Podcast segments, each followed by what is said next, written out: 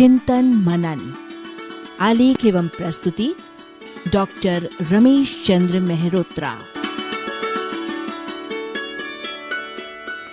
दाम्पत्य सुख। एक पत्नी महोदया बहुत सुखी है, पर उन्हें अपने पतिदेव से यह स्थायी शिकायत है कि वे उनकी कुछ बातें ना मानकर उन्हें कभी कभी काफ़ी दुखी कर देते हैं। ज़रा इस बात को पति की ओर से लागू करके इस प्रकार सोचिए कि क्या पति को पत्नी की 100 में से 100 बातों को मानना ज़रूरी है? उत्तर यह है कि यदि ऐसा है तो पति को पति ना कहकर अलादीन के चिराग का जिन्न कहा जाना चाहिए। इसी तरह एक पति महोदय बहुत हद तक सुखी हैं, लेकिन उनका कहना है कि चूँकि वे अपनी श्रीमती जी की कुछ बातें ऐसी भी स्वीकार कर लिया करते हैं जिन्हें वे बेहद नापसंद करते हैं, इसलिए श्रीमती जी उन्हें कभी कभी अत्यंत पीड़ा देने वाली लगने लगती हैं। अब ज़रा पत्नी के हक़ में ये बात सोचिए कि क्या पति महोदय को इतना बड़ा तानाशाह होना चाहिए कि उन्हें अपनी इच्छा के प्रतिकूल पत्नी की कुछ इच्छाएं पूरी करने में पीड़ा होनी चाहिए?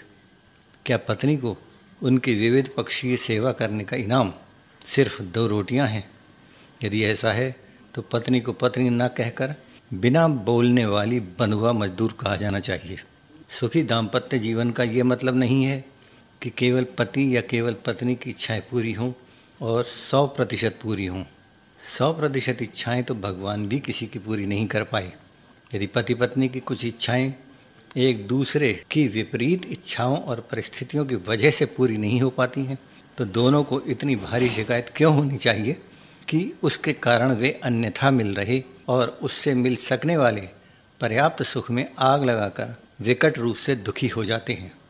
वे इस दृष्टि से क्यों नहीं सोचते कि उनका जीवन साथी उन्हें दुख कभी कभी ही देता है, वो हर बात में 24 घंटे 365 दिन दुख दे ही नहीं सकता, कोई भी किसी को नहीं दे सकता, जबकि सुख उससे कई गुना अधिक देता है बहुत से क्षेत्रों में। और जब भी वो कुछ देता है तब उसकी खुद की कोई इच्छा पूरी हो रही होती है, अर्थात उससे उसे सुख मिल रहा होता है। अब इंसानियत की बात यह है कि जो व्यक्ति बहुत प्रकार से आपके निरंतर काम आता हुआ आपको अनेकानेक सुख देता है, उसके किसी आपसे मतभेद वाले निजी सुख की खातिर आपको कुछ दुख झेलने में तकलीफ़ नहीं होनी चाहिए। उल्टे ऐसे दुख सहन करने के लिए आपको हमेशा तैयार रहना चाहिए। यदि आप दोनों ने इतनी सहनशीलता अर्जित कर ली तो समझ लिए कि आपका दाम्पत्य जीवन परम सुखी हो गया। तब तो आप में परस्पर होड़ लग जाएगी कि कौन दूसरे को ज़्यादा सुख देता है और कौन दूसरे की खातिर खुद अधिकाधिक सहन करने को तैयार रहता है। दरअसल आदमी ये तो खूब याद रखता है कि उसने दूसरे के लिए क्या क्या किया, पर यह भूल जाता है कि दूसरे ने उसके लिए क्या क्या किया। वो ये भी दोहराना नहीं भूलता कि दूसरे ने उसके लिए क्या क्या नहीं किया। पिता बच्चों के लिए कितना करता है ये बच्चे नहीं सोच पाते, इसके विपरीत जो कुछ पिता उनके लिए नहीं कर पाता उसके लिए वे शिकायत करते रहते हैं। इसे ज़रा इस तरह भी सोचिए कि कितने पिता बच्चों के लिए कितना अधिक करते हैं और कितने बच्चे पिता के लिए कितना करते हैं। यहाँ ये बताने की ज़रूरत नहीं है कि जो पिता बच्चे इस मामले में आदर्श होते हैं उन पर परिवार और समाज को नाज होता है। बहुत ऊंचे स्तर पर तो यह भी सुनने को मिलता है कि ये कभी मत पूछो कि तुम्हारे देश ने तुम्हारे लिए क्या किया, हमेशा खुद से पूछो कि तुमने देश के लिए क्या किया। वस्तुतः जो देशभक्त देश के लिए कुछ करते हैं उन्हें देश सिर आँखों पर बैठाता है, वह उन्हें अमर कर देता है।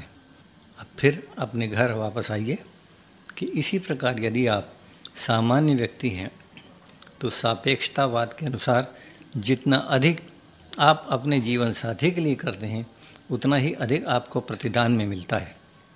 देर सवेर, चाहे किसी भी रूप में, प्रेम के रूप में, सेवा के रूप में, समर्पण के रूप में, धन संपत्ति के रूप में, सहयोग के रूप में, संतोष के रूप में, कुल मिलाकर सुख के रूप में, यदि आप घृणा करते हैं तो घृणा के रूप में भी। चिंतन मनन प्रस्तुति लिब्रा मीडिया ग्रुप।